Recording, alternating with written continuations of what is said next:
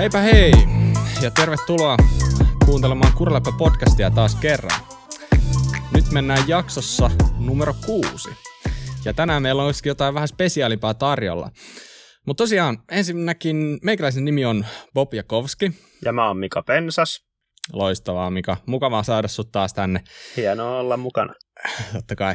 Kyllä. Ja niin, niin kuin äsken sanoin, tänään jotain vähän spesiaalimpaa. Koska meillä on ehkä tarjolla nyt pikkasen kovempi pyörämies tällä kertaa mukaan podcastiin, mitä me. Ja kyseessä on tosiaan Enduron SM-sarjan hopeamitallisti menneeltä vuodelta, Ville Huikuri. Moi Ville. Morjesta vaan kaikille. Kiva olla mukana. No niin, loistavaa, että saatiin sut tänne. Kyllä. Sä oot nyt meidän historian ensimmäinen vieras. Miltä se kuulostaa?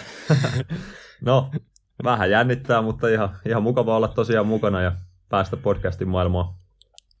Mä ymmärrän, että tämä on varmaan sun uran jännittävin hetki. Ainakin, no ei nyt ehkä ihan, mutta me, ehkä me voidaan elää siinä illuusiossa. Mutta hei, mitäs Ville sulle kuuluu? Hyvää kuuluu. Tampereella aurinko paistaa ja tota, kiireinen syksy ollut tässä. Yllätys, yllätys, mutta tota, terveenä pysytty suurin piirtein ja treenit rullaa, niin mikäpäs tässä. No niin, no niin. Mitkäs kaikki sua pitää kiireisenä? No mä pääsin tuossa opiskeluiden jälkeen töihin ja, ja, ja sitten kun siihen yhdistää treenit, niin se alkaa päivä olemaan aika täynnä aina, että perusarkea. No. Kyllä, siltä se kuulostaa. Hei, mites Mika? Mitäs sun viikkoon on kuulunut? Mitäs tässä? Ihan hyvin on mennyt opiskellessa. Mun on pakko Mika sulta kysyä, vähän haastaa sulle, että kai sä oot kuitenkin lenkillä käynyt. Valitettavasti aika vähän, mutta kyllä sitten pari kertaa ehtinyt käydä tuolla viimeksi eilen liukastelemassa jäisillä teillä. Että. No niin, no niin. Talvi on tulossa, mutta Joo. se, talvihan on pyöräilijöille ihan loista aikaa, että ei, ei vajota, vajota silleen turhaa epätoivoa.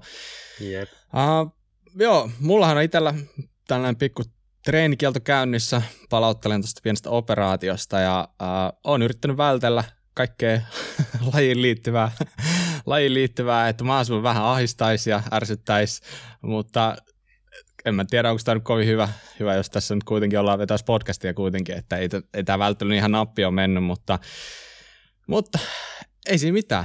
Tämä on itse asiassa tosi siistiä. Tosi siistiä ja tota, aletaan jauhaa itse meidän vieraasta, sillä tuskin kukaan nyt juurikaan musta ja Mikasta, mitä ihmeellistä haluaa kuulla, niin lähdetään liikenteeseen. Kyllä. Eli Ville, kerropa vähän, mikä mies sä oot? Minkä, mikä on sun arvaus, minkä takia sä tosiaan oot meillä vieraana? No joo, tosiaan 25-vuotias maastopyöräilijä ja, ja tota, liikunta-alan ammattilainen Tampereelta ja kovasti noihin maastopyörätouhuihin hurahdin silloin 11-vuotiaana ja se johti sitten lopulta Kuraläppä-podcastin vieraaksi. no kunnon nousujohteen ura, en tiedä onko tästä nyt enää sitten mihinkään, onko enää mitään ylempää tasoa. Niin, tästä on hyvä ponnistaa kyllä. no, to, joo, toivotaan, että tästä, tästä vielä mennään eteenpäin, mutta tosiaan siis sulla on ilmeisesti tosi pitkä tausta pyöräilyn parissa. Ää, mä en tiedä kuinka monelle se on tuttu, mutta henkilökohtaisesti ainakin, niin mua kiinnostaa vähän tietää, että, että mikä, mikä, mikä se sun pyöräilytausta on.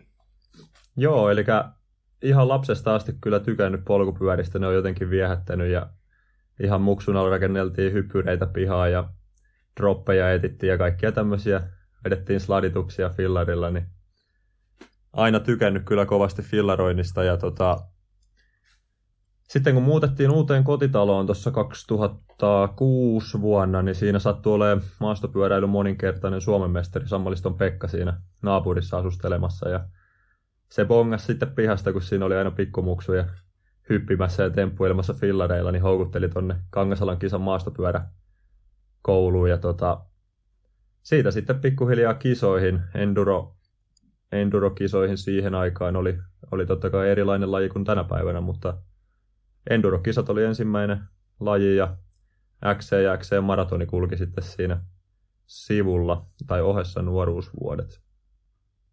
Joo. Okei, niin että sä aika nuorena hyppäsit ajaa enduroa.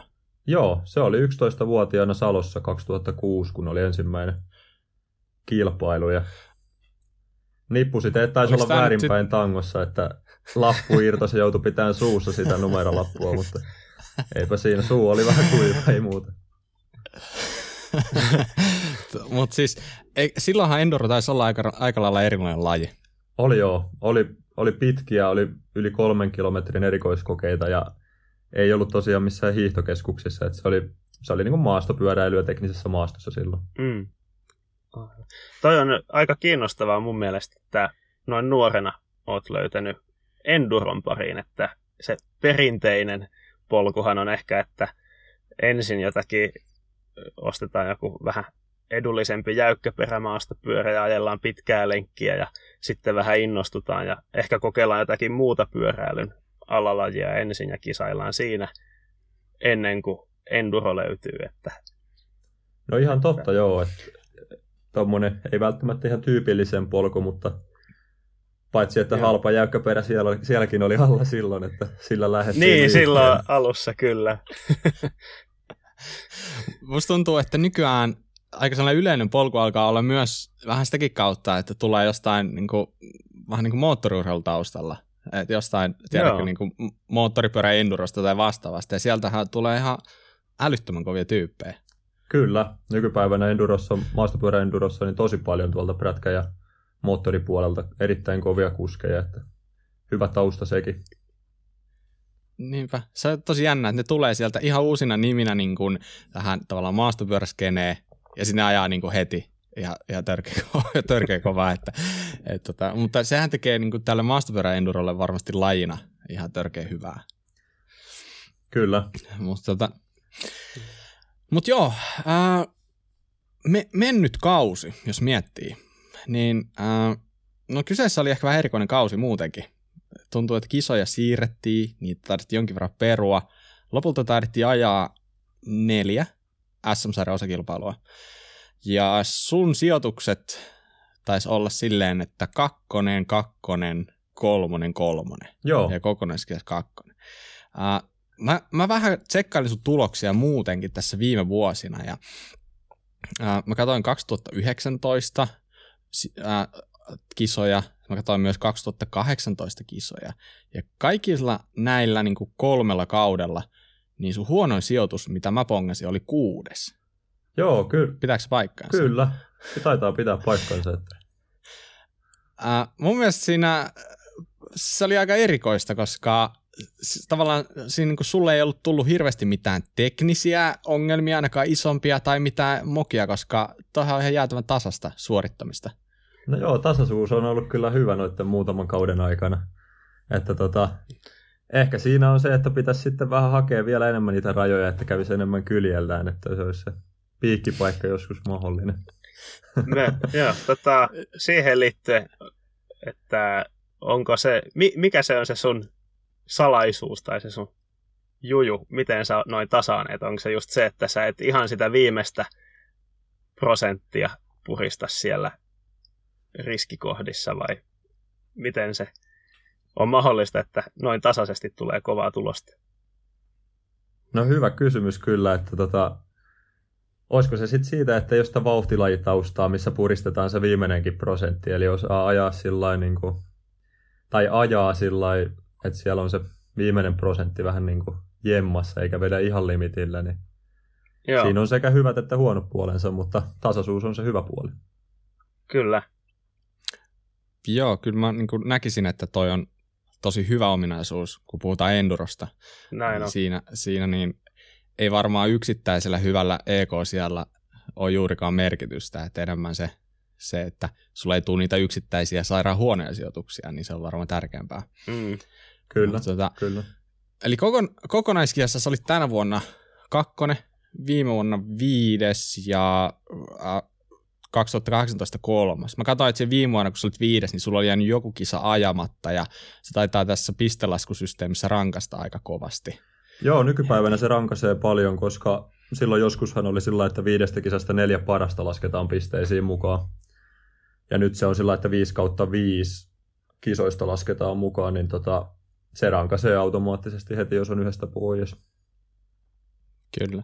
Miten toi ylipäätänsä, jos miettii tätä mennyttä kautta ja sitä, että tämä oli aika erikoinen vuosi, kaikki ne niin kuin karanteeneineen sun muineen, niin ää, miten, miten se vaikutti sun vuoteen? Jos nyt vaikka puhutaan eka ihan niin kuin kisojen kannalta, sä olit varmaan valmistautunut ajamaan kuitenkin jo heti keväällä kisaa, niin, niin, niin mitäs, mitäs sitten, kun kisoja ei järjestettykään, tai miten ylipäätänsä, koetko että tämä vuosi on ollut sulle, sulle niin kuin hankala, vai onko se ollut jopa toisinpäin?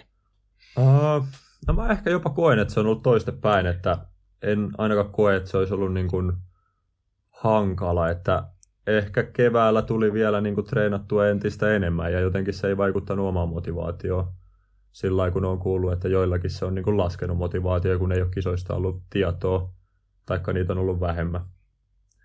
Nimenomaan, nimenomaan. Mutta tota, siis kaikki ne, niin oikeastaan se huhti-maaliskuun Espanjan reissu oli semmoinen ainoa, mihinkä se vaikutti fillarihommissa, että se jäi puoleen puolta lyhyemmäksi, mitä oltiin alun perin suunniteltu treenileiri siellä Malagassa. Niin. Mutta muuten tosi jees, että ei, ei ole vaikuttanut onneksi sillä ja Suomessa on pysynyt tilanne stabiilina. Mm. Kyllä. Mi- Miten jos miettii, uh, ei pelkästään tätä kautta, vaan voi ottaa myös lukuun tietenkin kaikki aikaisemmat kaudet, niin että mitä sä mietit, että mikä on ollut sulla sellainen niin kuin, periaatteessa niin kuin tähtihetki, paras kisa tai paras juttu ylipäätänsä suuralla? Uh, no oikeastaan sieltä kaksi ponnahtaa sillä nyt tästä viime vuosilta, että se 2019 Levin kisa onnistui tosi hyvin ja sieltä tuli ensimmäinen kakkossia. Ja sitten Skotlannista se paikallisen endurokisan voitto, niin se oli, se oli, ne oli hienoja kokemuksia. Ja ylipäätään ei se välttämättä se sijoituskaan, se tuo sen lisämausteen totta kai siihen sen lisäbonuksen, mutta ne oli päivinä tosi hienoja ajopäiviä. Sai olla paljon fillarin päällä kavereiden kanssa, niin tosi siistiä. Kyllä, ehdottomasti, ehdottomasti. Mm. Tosi paljon itse asiassa heti kiinnostaa tuo Skotlanti-homma, mutta mä luulen, että me palataan siihen tuossa vähän myöhemmin. Mutta tota, uh, miten sä niin mietit tätä mennyttä kautta? Jäikö niistä kisoista joku erityisesti mieleen, jossa onnistut tosi hyvin? Mä, mä oon jonkin verran seurannut teidän kumminkin uh, YouTube-kanavaa ja tälleen, ja katsonut aina aina kun sua on eri pätkien jälkeen, sulta vähän kyselty fiiliksiä, niin sulla, sä oot aina sanonut, että, että hyvin meni, ei mitään. että, tota, aina, aina, niin kuin, että aina oli aina niin kuin sama vastaus, että tosi, tosi jees, että niin, niin tavallaan niin kuin miettiä, että nouseeko sieltä mikään vai onko vaan niin perhanan tasainen, että kaikki, kaikki suoritukset niin on, on vaan ihan jees. Ja tietenkin lopputulos on hyvä, mutta onko sieltä sulle noussut itse henkilökohtaisesti jotain, jotain mieleen? Joo, kameramiehet pääsee aina yllättäen sillä puun takaa, niin aina vastaukset jää kovin lyhyiksi, mutta tota... uh, siis, no totta kai Sappeen, kun se on kotikisa, niin siellä pärjääminen, ehjä kisa, kalusto kesti, niin se on tosi siisti juttu aina, joka kerta. Ja sitten Himokselle laittoi niin kuin kyllä ihan kaikki paukut peliin, että treenas ja söi ja nukkui ja yritti tehdä kaikki niin kuin ihan oikein, että pystyisi haastamaan vielä niin kuin mestaruudesta. Et siinä oli kaksi kisaa takana ja kaksi edessä, niin oli vielä mahdollisuus kääntää kelkka Santtua vastaan, mutta tota, ei sitten puhuttu lähellekään niin kuin edes kunnollisesta haasteesta loppupeleissä, mutta se oli siistiä, että oli niin kuin saanut laitettua kaikki peliin ja ei jäänyt mitään jossiteltavaa. Niin. Ja se oli ehjä kisa kaikin puolin. Tuli tuosta mieleen, just kun sä nostit nyt kaksi tällaista kisaa tosta, ja toinen oli Sappe, joka on siis äh, hissi, hissillinen kisa, ja varmaan sinänsä tekee siitä, vaikka se on sun kotikisa, niin se varmaan tekee siitä äärimmäisen kovan kisan sinänsä, että se on aika monella varmasti tuttu paikka. Et sieltä, sieltä se tavallaan kotikenttäedun löytäminen on vähän niin ja näin, koska se on monelle tosi tuttu, ja siellä on kisattu varmaan niin kuin lähes vuosittain. Ja sitten tämä toinen kisa, minkä sä nostit, oli sitten Himos, jossa ei taas hissiä ole. Eli se on selkeästi niin kuin tavallaan niin kuin fyysisyyttä vähän eri lailla vaativa kisa, koska sitten siirtymät noustaan, noustaan pyörällä näin. Mutta miten sä koet, että mitkä on sun omat vahvuudet ja heikkoudet, jos miettii näitä kisoja? Että äh, jos vaikka, vaikka ihan alkuun just sanot sen, että kumpi toimii sulle paremmin, onko sillä mitään väliä, onko siellä hissi vai ei? Uh, no periaatteessa siis ehkä enemmän tykkää Himoksen kaltaisesta kisaformaatista, missä mennään tota polkien ylös. Se on ehkä niinku semmoinen originaali enduro-formaatti itselle. Jotenkin just. se on se, mihin sä, mihin sä silloin penskana opit. Siihen on kasvettu, niin siitä pidetään kiinni. Mutta tota, ei ole siis periaatteessa väliä, että siihen tuo sitten omat hauskat puolensa, että treenipäivänä tulee tuplasti enemmän ajoa sappeilla, kun päästään hissillä ylös ja pääsee treenaamaan enemmän niitä pätkiä. Ja myös siihen taktiseen puoleen sitten, että himoksella sä joudut tosi tarkkaan miettimään, että montako kertaa sait minkäkin pätkän, mutta sappeilla sä voit roilotella hyvinkin kolme kertaa kaikki pätkät. Monta kertaa sä ajat himoksella treenipätkät? Me taidettiin ajaa sillä että menettiin yksi kokonainen kierros ja sitten pari-kolme pätkää toisen, toiseen kertaan, että tota, ei ihan täyttä okay. kahta kierrosta. Uh, no ajaksani silleen, kun sä tavallaan ajat ekan kerran pätkät, niin pyritkö ajaa mahdollisimman niin kuin yhtäjaksoisesti vai pysähteleksä kuinka paljon siinä silloin? No toi on hyvä kysymys siis siinä mielessä, että mä oon itsekin koittanut sitä pohtia, kun mä tiedän, että osa tyypeistä ajaa sillä ns. vaistojen varassa kohtuu kovaa, jos se heti ekalla kierroksella, että näkee, että jos siellä on joku pussittava mutka, niin osaa sitten kisassakin vähän varautua siihen ja muistaa sen kohdan ehkä. Ja tota, mm. uh, mut jotenkin itselle sopii ehkä enemmän se, että ekalla kierroksella pysähdellään ja katellaan vähän ajolinjoja ja pohditaan, että mistä pystyy ajaan kuinkakin kovaa ja sitten toisella kierroksella vähän testaillaan sitä vauhtia.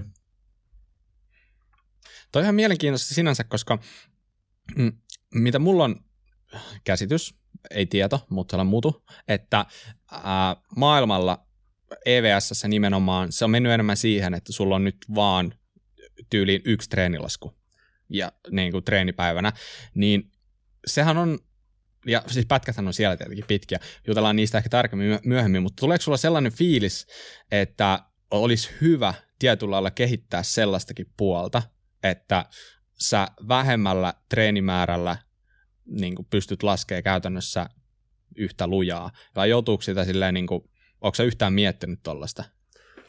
Olen miettinyt itse asiassa ihan paljonkin ja sillä nimenomaan, että aika montaa pätkää pystyy ajaan sokkona kyllä, että monessa bike parkissa ollut ja pystynyt sokkona ajelemaan ihan ok semmoista perusrentoa vauhtia, mutta sitten kun siihen pitäisi lähteä kilpailemaan, niin ensinnäkin se riskimomentti kasvaa, mutta se on myös erittäin opettavaa, kun sä joudut oikeasti pitämään sen katseen siellä ylhäällä, ylhäällä ja tota, lukeen sitä maastoa. Ja siinä taas sitten niin korostuu sen kuskin erilaiset ominaisuudet, taidot, että, että etenkin koen sen, että kun on ajellut noita pidempiä kisoja, X- ja maratonkisoja, missä ajetaan pitkää luuppia, niin se on sitä niin kuin maaston lukua tulee paljon siinä, niin siitä ei ole ainakaan niin kuin ollut haittaa tähän näihin pidempiin erikoiskokeisiin vaikka maailmalla.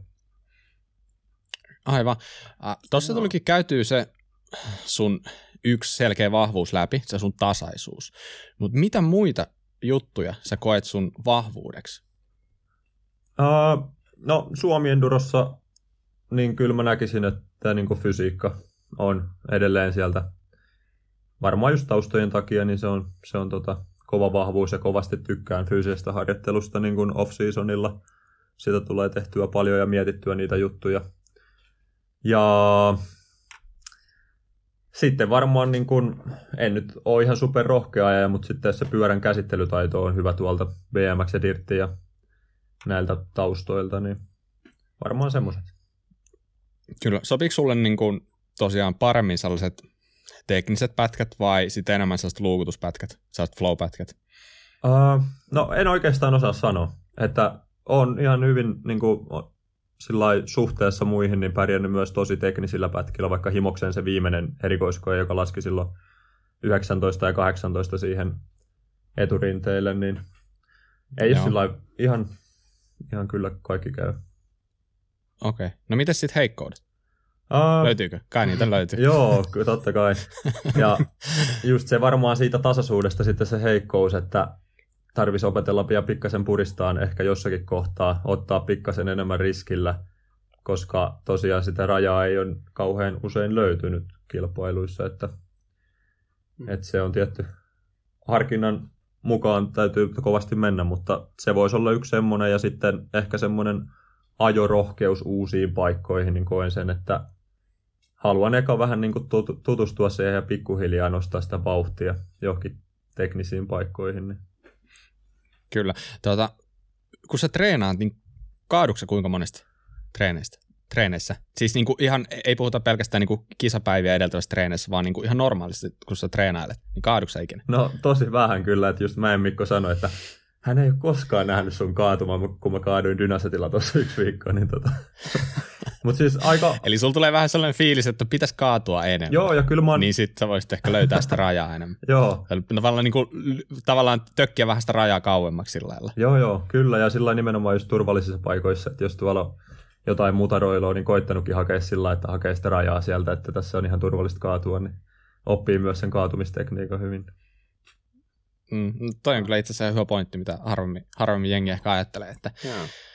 Mutta tota, to, joo, tosi mielenkiintoista. Hei, äh, nyt sulla on tosiaan muutama kohtuu hyvä kausi takana, tai tosi hyvä kausi takana Suomessa, ja aika sellainen, niin kuin, mä näkisin, että tasaisesti on ollut sellainen niin kuin nousuvoittoinen sun ura tähän mennessä. Niin mitä sä tavoittelet ensi kaudelta? Mitkä sulle ensi kaudelta tavoitteet?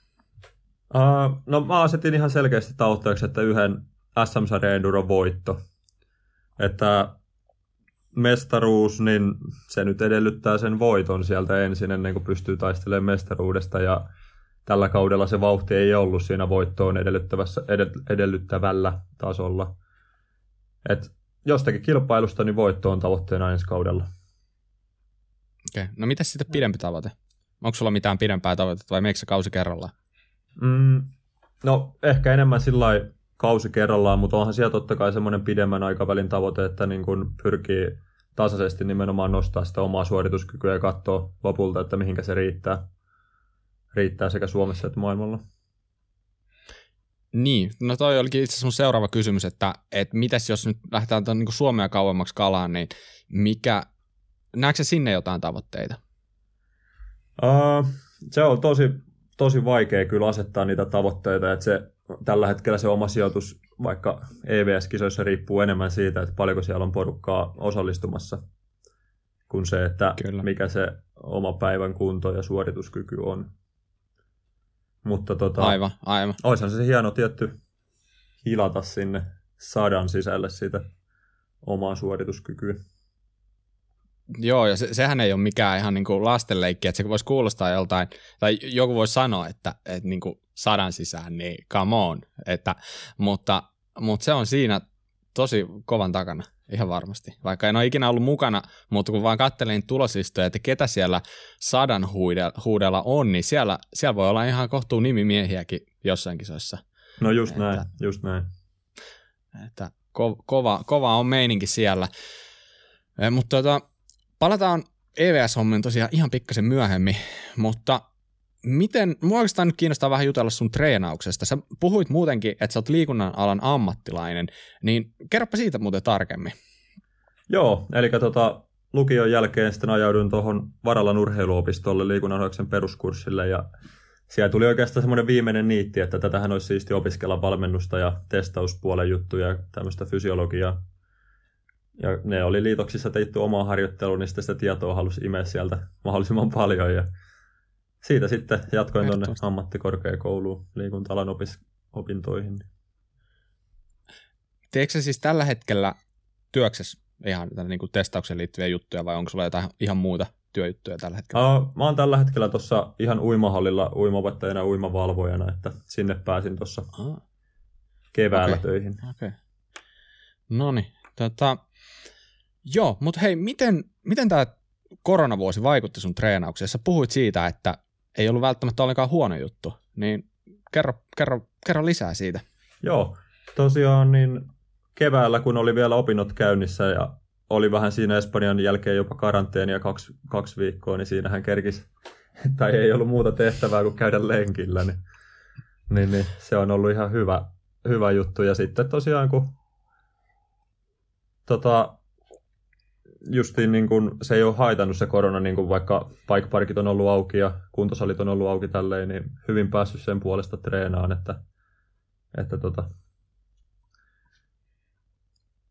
ihan Et sä oot tavallaan treenannut ihan, ihan norma- normaalisti, etkä sä, sä et ole muuttanut sen takia mitään varsinaisesti, että sä oot vaan niin antanut mennä, mennä ihan samaa, että sä et ole lähtenyt tekemään mitään hullutuksia, mitään niitä 10 000 kilokalorihaasteita sun muita tällaisia älyttömyyksiä, vaan sä oot vaan niin painanut, painanut hyvällä motivaatiolla sitä perus, perustreeniä sen suunnitelman mukaan, mikä sulla alun perinkin oli. Jep, aika lailla just näin, että ihan normikaavalla periaatteessa sen puolesta.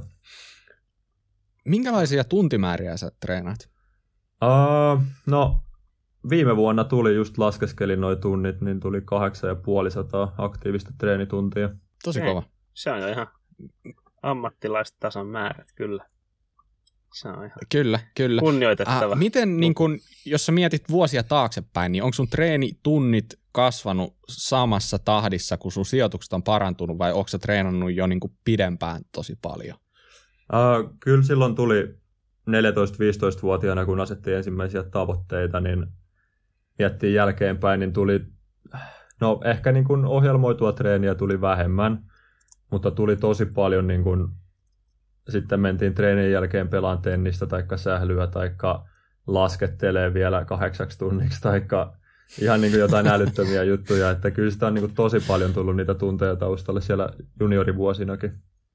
No, noihin tuntimääriin liittyen, niin mietin sellaista, että tuntuuko toi 850 sellaiselta sulle sopivalta tasolta vai olisiko, tuntuuko, että voisi olla syytä nostaa vielä, tai onko varaa nostaa, vai pitäisikö ö, laskea siitä, onko se, tuntuuko toi 850 nyt mukavalta määrältä?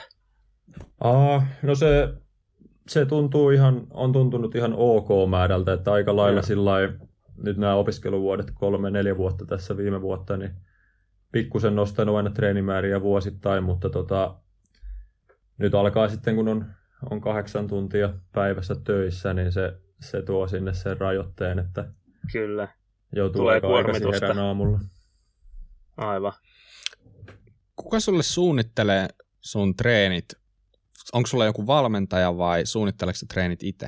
Mä oon suunnitellut treenit itse ihan sieltä 3-14-vuotiaasta asti, että ja nyt kun on se oma tietämys ja kokemus ja koulun penkiltä haettu vielä teoriatieto, niin mulla on mun mielestä ihan hyvä paketti siihen treenien suunnitteluun, että jos siihen valmentajaa kaipaisi, niin se olisi ehkä sitten enemmänkin siihen toppuutteluun ja niin kuin järjen ääneksi sinne taustalle ja vaikka niin kuin rytmittäin kaikki testit, mitä tehdään treenikauden aikana, jne.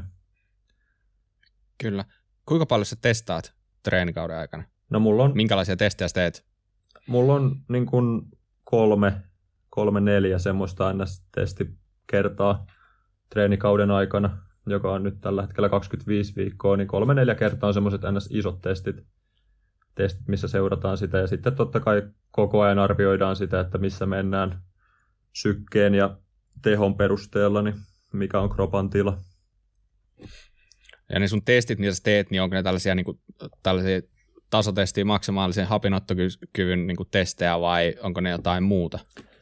No itse asiassa ihan semmoinen pitkä iso testi, mikä tehdään urheiluopistolla pelkästään, niin niitä on melkein yksi vuoteen, että tota, loput sitten tapahtuu ihan omatoimisesti, to, omatoimisesti tehoa ja sykettä seurailen, että ei ole laktaattejakaan mukana, mukana niistä testeissä. Okei. Okay. Okay. Mutta toi, toi tuntimäärähän on tosiaan, niin kuin, niin kuin Mikakin tuossa sanoi, niin se on jo aika, aika niin kuin kovaa luokkaa. Ja miten, sä, siis tuskin se kaikki on pyöräilyä. Mitä muuta sulla on siinä ja missä suhteessa ne jakautuu? Sä voit käyttää vaikka esimerkkinä jotain sun viikkoa, niin miten saas esimerkki viikolla ne tunnit jakautuu eri, eri harjoitteisiin? No joo, se siinä onkin vaikeaa, kun urheilu on niin perhanan kiva, että monet lajit on erittäin hauskoja, mutta kun loppuu päivästä sitten tunni kesken, niin tota, kovasti koitan tälleen syksyaikaa ja talvi, keskitalvella, niin tehdä monipuolista treeniä, että tykkään pallopeleistä kovasti, salibändiä ja sulkapallo ja kaikkea siltä väliltä. Ja sitten kuntosalihomma kulkee mukana läpi vuoden kerran tai kaksi viikkoa. Ja sitten kestävyyspuoleltakin koittaa tässä talven aikana kovasti erilaisia juttuja tehdä, että polkee fillaria silloin, kun on tota, siihen niin kuin, tai on vaikka hyvää keliä tai semmoinen tuntuma, että tekee mieli lähteä fillaroimaan. Ja sitten jos on hieno talvipäivä, niin käy vetää suksilla vaikka hiihtolenkkiä tai juoksemassa. Monipuolisesti.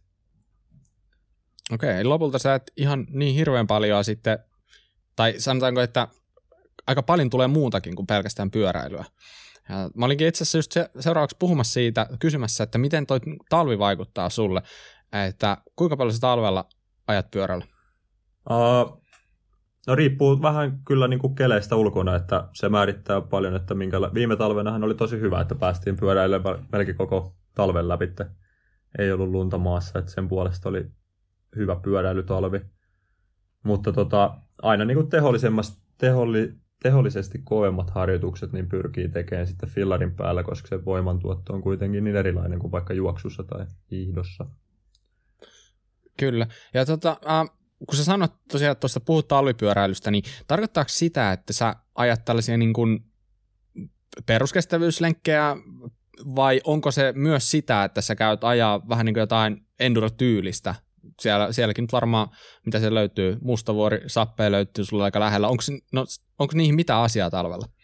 Viime talvena oli hyvin, että se lumi sen pitkälti määrittelee, että kannattaako noihin alamäkipätkille lähteä ja sitten kun se on lunta tullut, niin niitä tarvitsisi pitää auki, joka on sitten tosi kova työ ja kun sitä tulee lunta vaikka kolme-neljä kertaa viikkoon lisää, niin sitten siinä ei alkaa mennä pelkästään lapioinniksi se, se viikko, niin tosi vaikea pitää auki niitä läpi talve, jos on lunta.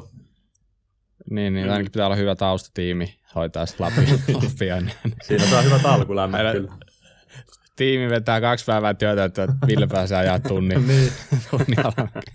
Kuulostaa hyvältä ja näinhän se pitää ollakin, mutta äh, kun sä puhuit siitä, että sä haluaisit ensi vuonna voittaa jonkun kisa, niin onko sä muuttamassa sun treenausta jotenkin? Onko sä tekemässä jotain konkreettista muutosta ensi kaudelle vai koeksä, että toi mitä sä teet, mitä sä teit tänä vuonna, niin se vie sua eteenpäin vai onko sä tekemässä jotain muutoksia, jotain, onko sulla tullut jotain uutta, mitä sä meinaat treeneissä tuoda mukaan ensi vuodelle? Uh, kyllä mä koen, että toi on vienyt ihan hyvin eteenpäin tämä sapluuna, että aina sinne tietty jotakin pieniä muutoksia tulee sen kokemuksen myötä, että mikä on toiminut ja mikä ei ole sitten niinkään tuottanut tulosta. Ja esimerkiksi kokeili viime vuonna nostaa vähän niin kuin tehollisen harjoittelun määrää tuolta Norja hiihtopuolen innoittamana ja tota, että harjoitukset olisi lähempänä siellä anaerobista kynnystä useammin viikossa ihan sieltä alkutalvesta lähtien.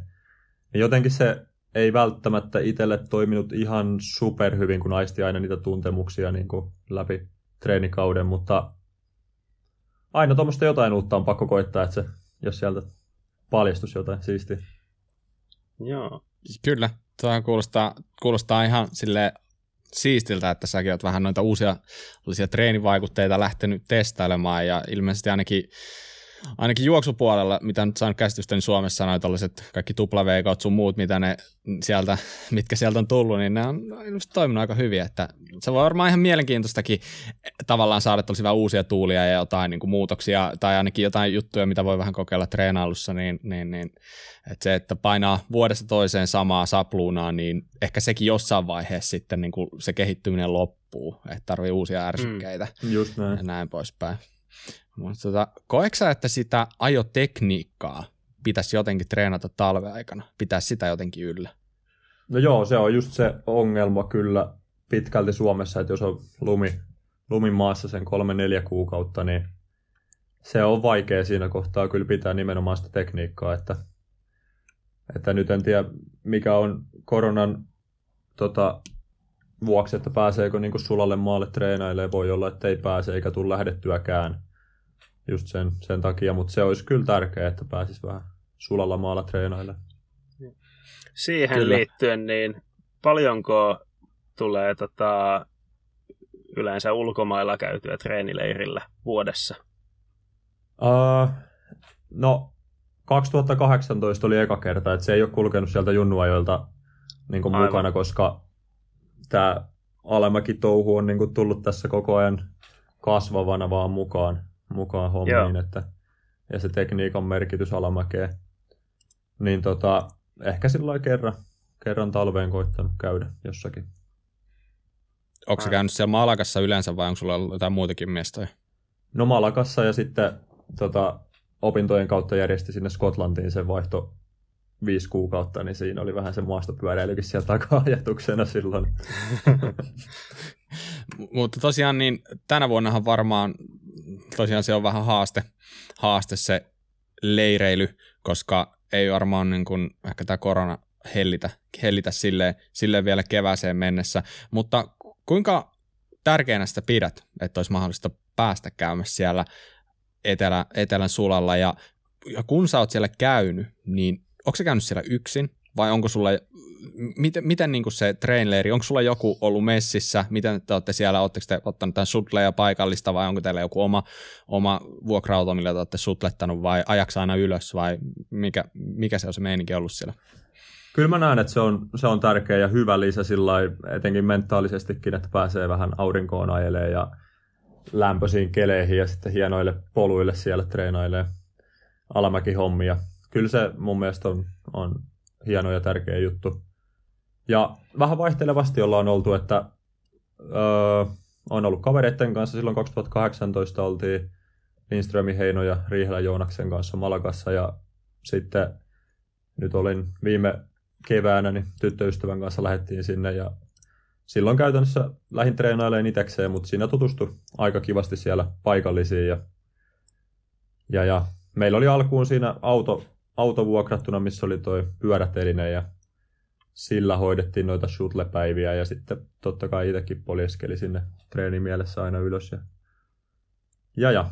sitten kun tutustui siellä Et... paikallisiin, niin siinä pääsi shuttleen mukaan. Ja siitä Kyllä, rakaa. eli käytännössä sä oot ajellut siellä aika lailla niin kuin omin, omin päin, niin sanotusti. Joo, siis nyt tänä keväänä lähin sillä lailla, että kun oli tuttu paikka ja tutut reitit, niin tiesi, että pääsee alkuun sillä hyvin itsekin. Ja sitten aivan, tutustui kavereihin aivan. siihen ja porukkaan niin siihen mukaan. Kyllä. Loistavaa. Joo. Nyt tälle kaudelle, niin tämän oikeastaan voidaan lähteä siitä, että sähän oot siis ajanut Motokeidas Racing-tiimissä, eikö näin? Yes.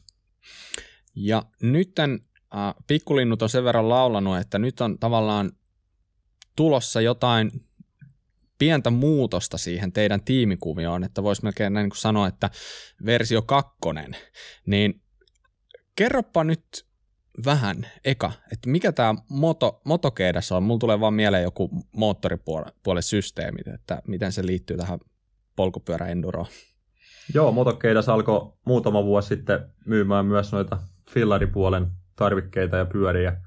Special, specialized siellä on tällä hetkellä tarjolla. Ja tota, uh, lähtöjään moottoripyöräliike, mutta nyt on tuo fillaritouhu tullut mukaan, mukaan, että nyt se on ihan isolla siellä yli 500 pyörää myydään vuositasolla. Ta- tai joku Tampereen seudulla sijaitseva joo, liike. Joo. Okei. Okay.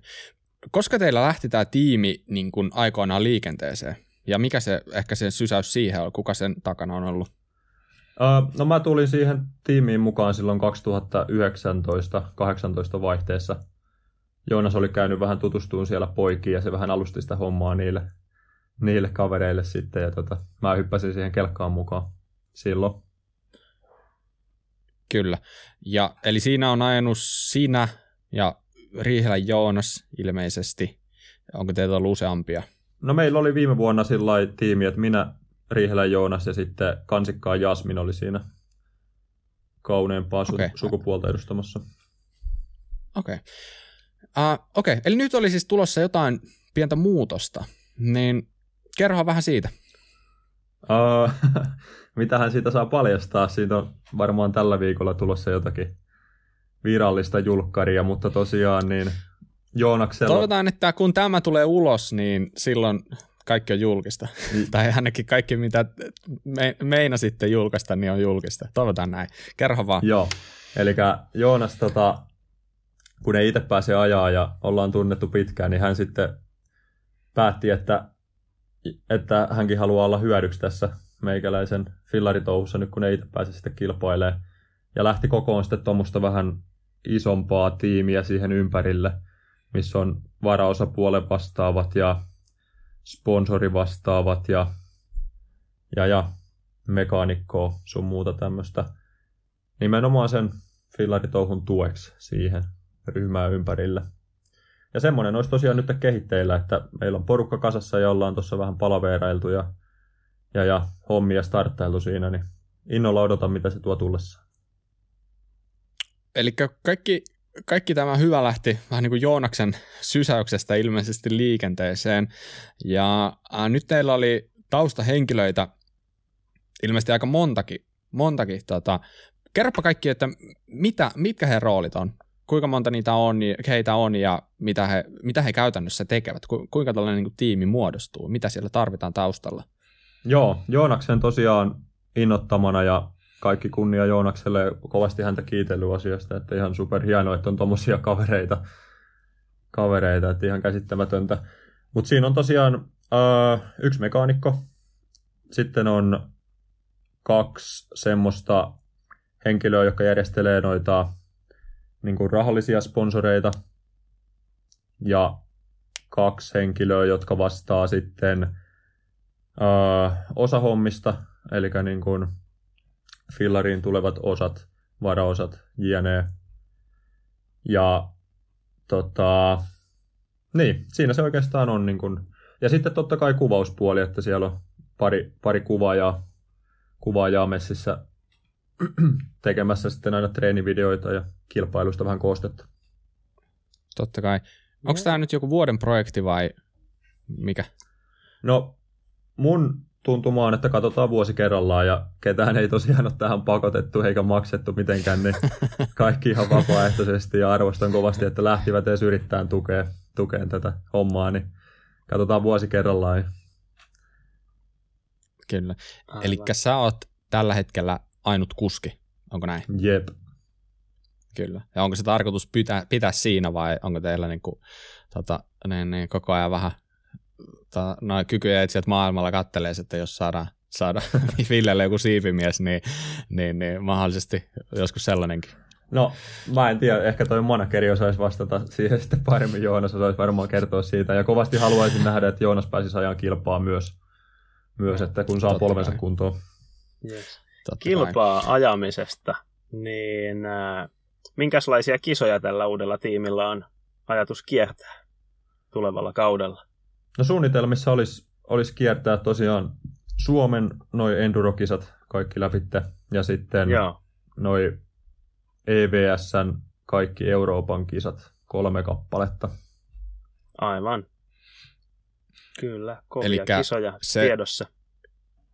Kyllä. Eli se EVSn Euroopan kisat tulee siis olemaan tämä Tweed Valley, joka on siis Skotlanti, Iso-Britannia. Joo. Sitten It- Italiassa on tämä Val di Fassa, joka on ilmeisesti sellainen paikka, missä oletkin ajanut aikaisemmin.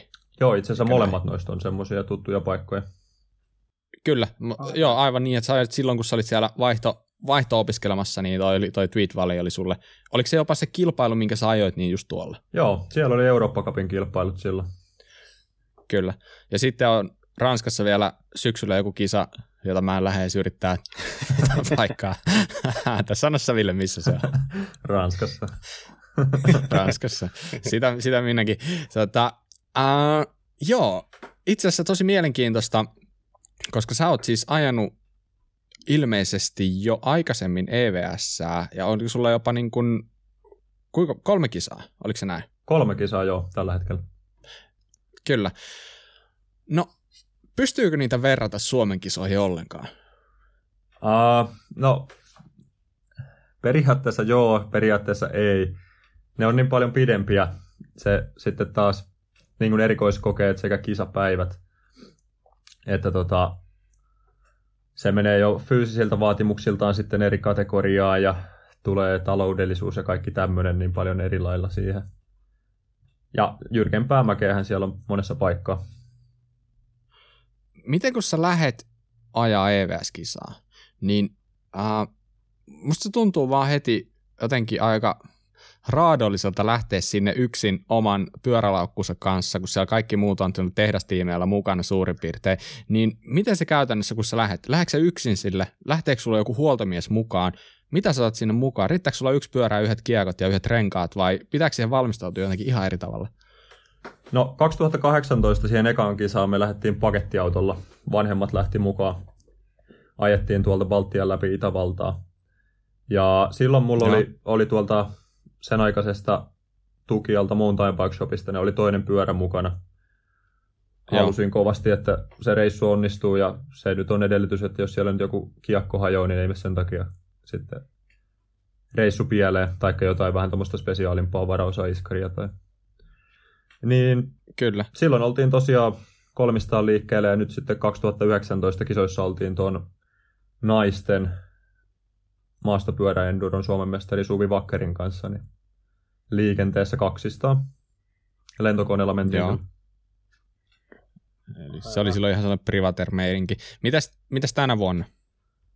Uh, varmaan vähän sekä että, että tulee tehtyä pakettiautoreissua, todennäköisesti Ranska, ehkä Italia ja sitten Skotlantiin ainakin lentää. Okei, okay. en... mutta sulla lähtee joku huolto mukaan? Mahdollisesti joo, siitä ei ole vielä sen enempää ollut puhetta, mutta on se tietty aina kiva, että siellä on joku vähän backupina. No ihan varmasti, sen pitkiä päiviä, niin se, että sitten vaikka treenipäivän päätteeksi, jos sun pitää vetää, vetää tota keola auki ja iskarihuolto ja mitä kaikkea sattuu ikinä tapahtumaankaan, niin on siinä sitten, sitten tota, oma, oma pikku hommansa yrittää palautua siinä sivussa. Mutta jos käydään sitä EVS-kisan niin kulkua läpi, niin poikkeeko se kuinka paljon Suomen-kisasta? Tosiaan, miten, jos sulla vaikka kuvitellaan, että sulla on yhden päivän kisa lauantaina, niin koska sun pitää olla siellä paikan päällä? Tai koska olisi hyvä olla? Ja miten se siitä sitten alkaa etenee ne päivät kohti sitä lauantaita? Uh, no periaatteessa sun pitää noutaa se numerolappu kassi. Oh, jos kisa on lauantai, niin se on varmaan yleensä keskiviikkona, että ne saa ne kaikki osallistujaluettelot sieltä kuntoon, lähtölistat jne. Mutta tota, kyllä me ollaan pyritty olemaan siellä hyvissä ajoin paikalla, että siinä yleensä pääsee niitä NS Shakedown-laskuja ottaan mäellä, ei, ei siis kisareiteillä, mutta kuitenkin samassa paikkaa, niin ollaan pyritty hyödyntämään sekin treeneissä sitten, että päästään vähän ajeleen siihen isoon mäkeen ennen kisoja. Ja jos on yksipäiväinen kisa, niin siihen on joko yksi tai kaksi harjoituspäivää päivää käytössä ja ne on sitten yleensä, niin kuin jos lauantaina on kisa, niin ne on torstai perjantai.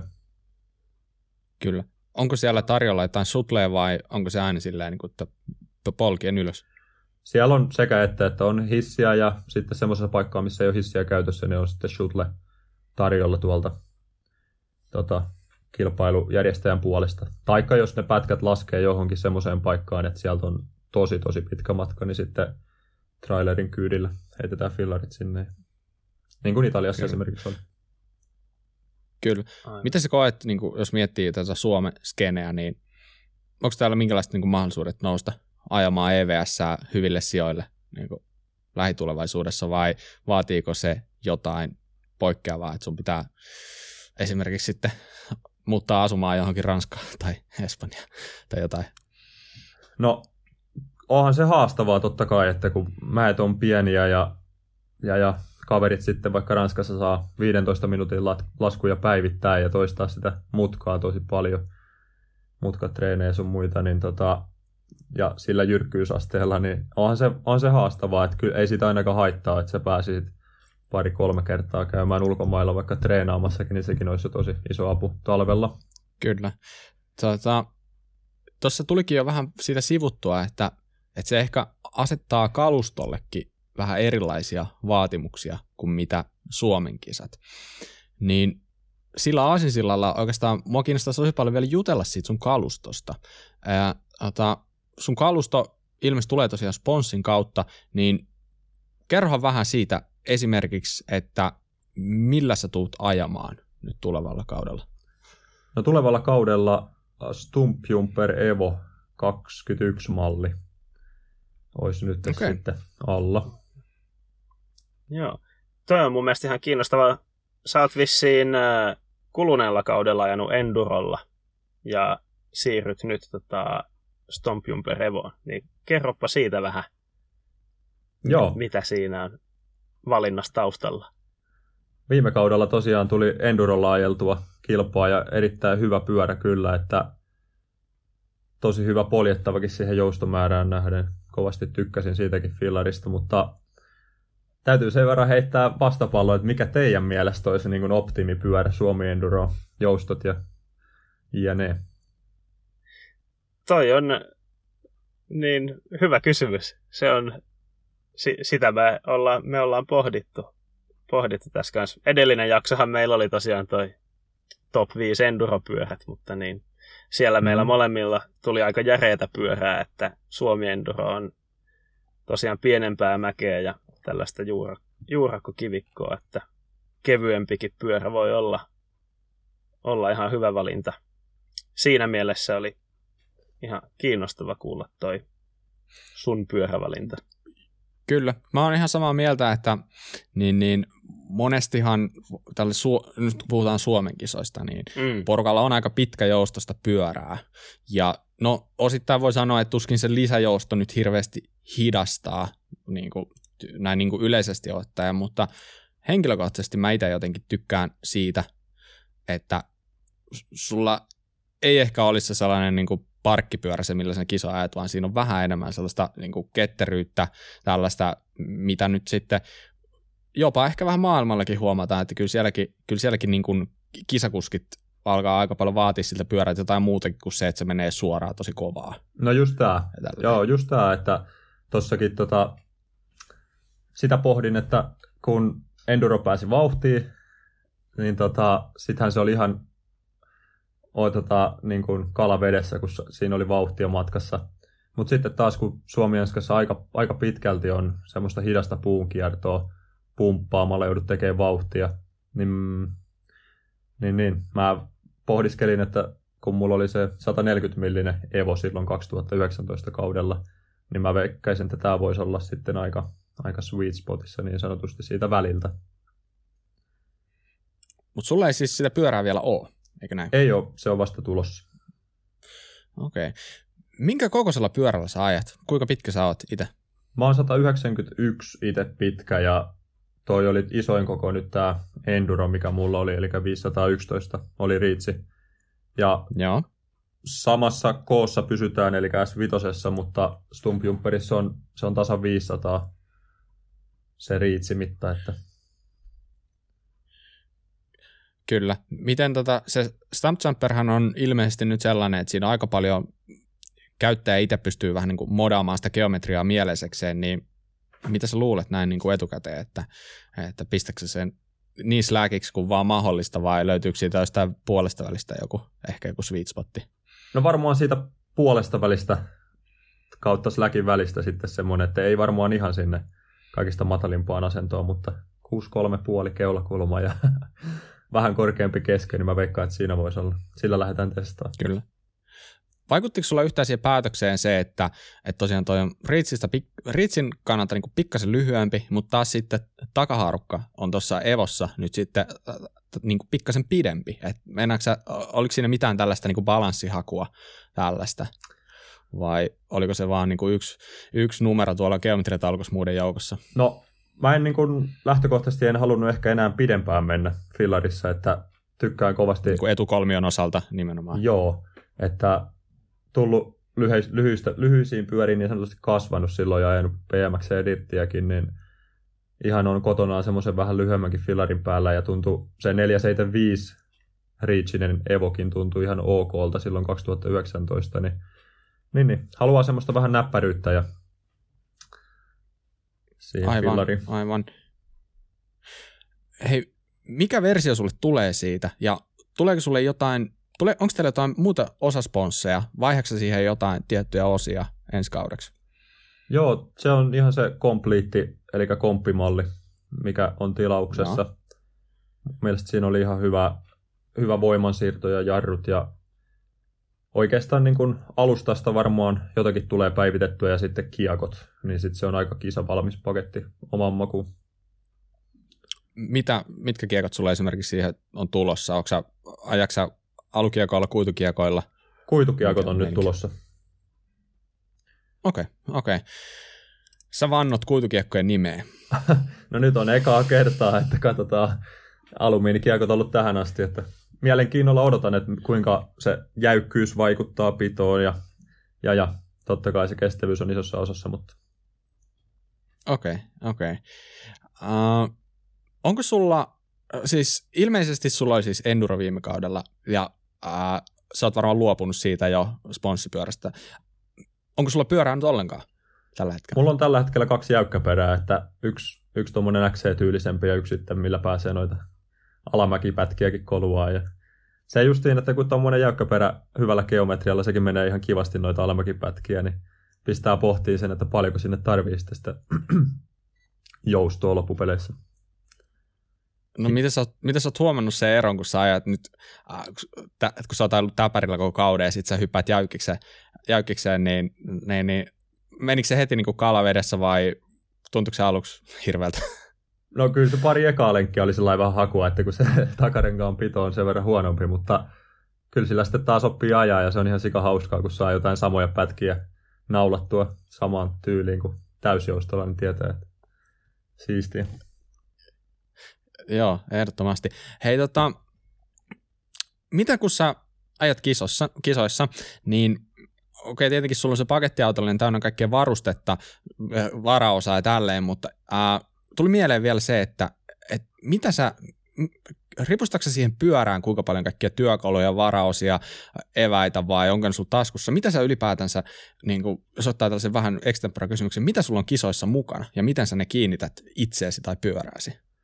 Kisoissa tulee kannettua mukana, siellä on sisäkumi, sitten on yleensä liimaa ja noita plageja, eli onko se nyt suomeksi kamelin paskaa sitten. Se, se on varmaan juuri sitä. Ja hmm. tota, sitten on pumppu yleensä, ja se on kiinnitettynä sillä Spessun SWAT-systeemillä siihen juomapullotelineen tota, pulteista läpitte. Se kulkee siinä rungon, rungon kyljessä kivasti mukana. Ja sitten on ketjutyökalu ja ketjulinkki. Ja oikeastaan toi sisäkumi ja ketjutyökalut on tuolla rungon sisässä, siellä on se SWAT-laatikko, niin ne on siellä ja sitten monitoimityökalu multituuli on tuossa ohjain, tota, tai tuossa stemmin, stemmin sisällä. Ohjaa, onko se sitten ohjaan putkesta tulee? Kyllä, siinä keula, keula ohjaan putken sisällä. Tosiaan Spessu on sille mun mielestä kiinnostava brändi, että niillä on paljon kaikkea tuollaista mahdollisuutta, että sun ei tarvitse kaikkea, kaikkea kantaa taskuissa. Onko sulla taskuissa jotain? Uh, no, kyllä mä eväät koitan sitten pakata sinne taakse. Siellä on semmoinen, siis sel- selkää, eli tota, ajohousuissa, niin semmoinen takatasku, niin sinne koittaa lyödä eväät ja taskuissa sitten on toi liima ja noi tota, plugit mukana, että saa sitten nopsaa siitä lyödä renkaaseen, jos tulee reikä. Onko se joutunut kuinka monesti kesken, kesken pätkä alkaa, vai onko se siinä vaiheessa Suomessa, että sun kannattaa juosta maaliin ja sitten vasta alkaa tuota, korjaamaan? Melkein sitten inserteillä ajelee maaliin, maaliin, että se on aika hyvin pysyy ryhdissä se rengas, vaikka tyhjeniskin. Niin. Kyllä. Hyvä. Siis kuulostaa, kuulostaa tosi mielenkiintoiselta ja aihe ja mies on tietenkin sellaisia, että me voitaisiin varmaan jauhaa tästä aika pitkään. Kyllä. Mutta ei, ei tällä kertaa nyt paljasteta tämän enempää susta ja siirrytään oikeastaan niin kuin paketoimaan pikkuhiljaa tätä jaksoa. Ja meillä on ollut tapana suositella jotain tässä podcastissa, ihan mitä vaan. Se voi olla joku kiinnostava tuote, se voi olla joku YouTube-video, se voi olla joku YouTube-kanava, se voi olla joku TV-ohjelma, ihan mitä vaan. Nyt Ville, mä haastan sut, että sä annat joku suosituksen meidän kuuntelijoille. Olisiko sulla mitään heittää? No joo, semmoinen tota, tuli mieleen ja tuossa itse asiassa itsellekin syksyllä vasta tuli vastaan tuolta kaverin tiimoilta, niin eli sovelluskaupoista Google Playsta löytyy tuommoinen Enduro Mountain Bike Magazine appi, joka on ilmainen, ja sieltä löytyy noita lehtijulkaisuita ilmaiseksi ladattavaksi, niin sieltä pääsee lueskelemaan mielenkiintoisia artikkeleita pyöriin ja ajotekniikoihin liittyen, niin suosittelen. Hyvä. Toi oli ihan Joo. jees. Siis itsekin, itsekin käytän kyseistä appia ja oikein, oikein miellyttävää luettavaa sieltä kyllä löytyy. Että, ja ei maksa mitään. Se joutuu vähän mainoksia kattelemaan, mutta ei edes hirveän niin kuin, ärsyttävässä muodossa, että ne pystyy helposti kääntämään, kääntämään niin sanotusti sivua. Eh, Tota, tosi hyvä. Mika, mitä sulla on tarjota? No munhan olisi pitänyt tämä oikeastaan viime viikolla suositella, kun vähän tätä aihetta tuli hetkellisesti sivuttuakin. Äh, suosittelen sellaista kuin The European Bike Project. Löytyy Instagramista. Äh, tyyppi, joka on rakentanut täysin Eurooppala- Euroopassa valmistetuista osista enduropyörä. Ja Pinkbikeista löytyy hieno bike check siitä kanssa, jossa on listattu jokaisen osan valmistusmaa. No niin, loistavaa. Mä itse asiassa silloin vi- viime jaksossa taidettiin heittää sellainen sammakko suusta, että me, me listetään, pistetään muistiinpanoihin ne meidän pyörät, mitä me, mitä me kerrotaan, mutta sitten me taidettiin, että eihän me voida paljastaa näitä tässä muistiinpanoissa näitä meidän top 5 pyöriä, niin jäi laittamatta, mutta ihan hyvä, että nyt saadaan niin kuin, ainakin tämä yksi, yksi, Yksi linkki sieltä. sitten kaikille nähtäville. Joo. Hienoa. Hyvä. Mites Äh, mä, sul? Mä itse äh, suosittelen erästä juttua, joka liittyy hyvin pitkälti vähän niin kuin mun viime viikon suositteluun, joka oli tällainen YouTube-kanava, jossa käytiin pitkälti läpi näitä niin kuin pyörän jousitusjuttuja. Niin tässä on vielä yksi työkalu siihen, mitä, mikä on mun mielestä todella hyvä ja kaikkien, jotka vähänkin on kiinnostunut aiheesta, niin pitäisi tietää. Eli tällainen si- sivusto kuin Linkage Design. Uh, URL on näin seksikäs kuin linkakedesign.blogspot.com, mutta tosiaan sinne ilmestyy äh, vaihtelevalla tahdilla, mutta kuitenkin aika hyvin kaikki tärkeimmät pyöräuutuudet ja niiden tavallaan nämä kaikki kinematiikkakäyrät. Sieltä löytyy antisquatit, äh, tuota, leverage radiot ja kaikki tällaiset, mitä siinä edellisessä vinkkauksessani käsitellään. Niin sieltä voi käydä katselemaan vähän googlettaa sitä, että mikä on se oma pyörä, sieltä varmaan löytyy siihen käyrät. Voi alkaa ymmärtää aika paljon paremmin sitä, että, että mistä mikäkin asia johtuu siinä pyörässä. Ja jos seuraava pyörää speksaat jossain vaiheessa, niin suosittelen vähän tutustua niihinkin etukäteen, koska loppupeleissä pyörät alkaa olla aika samanlaisia nykypäivänä, mutta sieltä voi löytyä se ero, aika merkittäväkin ero eri pyörien välillä kannattaa käydä tutustua sieltä. Laitetaan sekin linkki tonne sitten muistiinpanoihin, Yes. kuin myös tietenkin tuon Villen, Villen linkkaama appi. Kyllä. Hienoa, kiitos. Tota, hei Ville, mistä sut löytää ja mistä sun tiimin löytää? Kerrohan meille. Joo, Instagram ja Facebook on oikeastaan ne pääväylät. Sekä sitten YouTubessa Motokeidas Racing Team kanavalle tulee aina aika ajoin ajomateriaalia ja videotreeneistä. Instagramista Ville Eli... Huikuri ja Facebookista sama homma ja nyt sinne on tulossa Motokeidas Specialized Racing Team kanava myös molempiin kanaviin. Loistavaa. Ottakaa seurantaa ihmeessä. Laitetaan nekin linkit vielä teille tuohon tohon, tota, jakson muistiinpanoihin. Meitähän tosiaan pystyy seuraamaan Instassa, Kuraläppä nimellä. Stravasta löytyy ryhmä, Kuraläppä, liity sinne. Siellä käydään myös keskustelua aiheesta. Palautetta meille voi lähettää suoraan Gmaililla, kuraläppäpodcast at gmail.com ilman niitä äänpisteitä.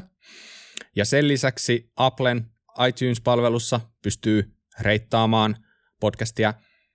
Mielellään otettaisiin sinne viiden tähden arvosteluita ihan vaan sen takia, että kaikki, jotka tämän aiheen tiimoilta podcastia etsii, he saattaisivat tämän löytää. Jos tuntuu, että ei olla viiden tähden arvosia, niin heittäkää meille siitä sähköpostia. Me luvataan parantaa, me luvataan olla viiden tähden arvoisia sitten jatkossa. Sitten sit voit antaa sen viisi tähteä. Hienoa.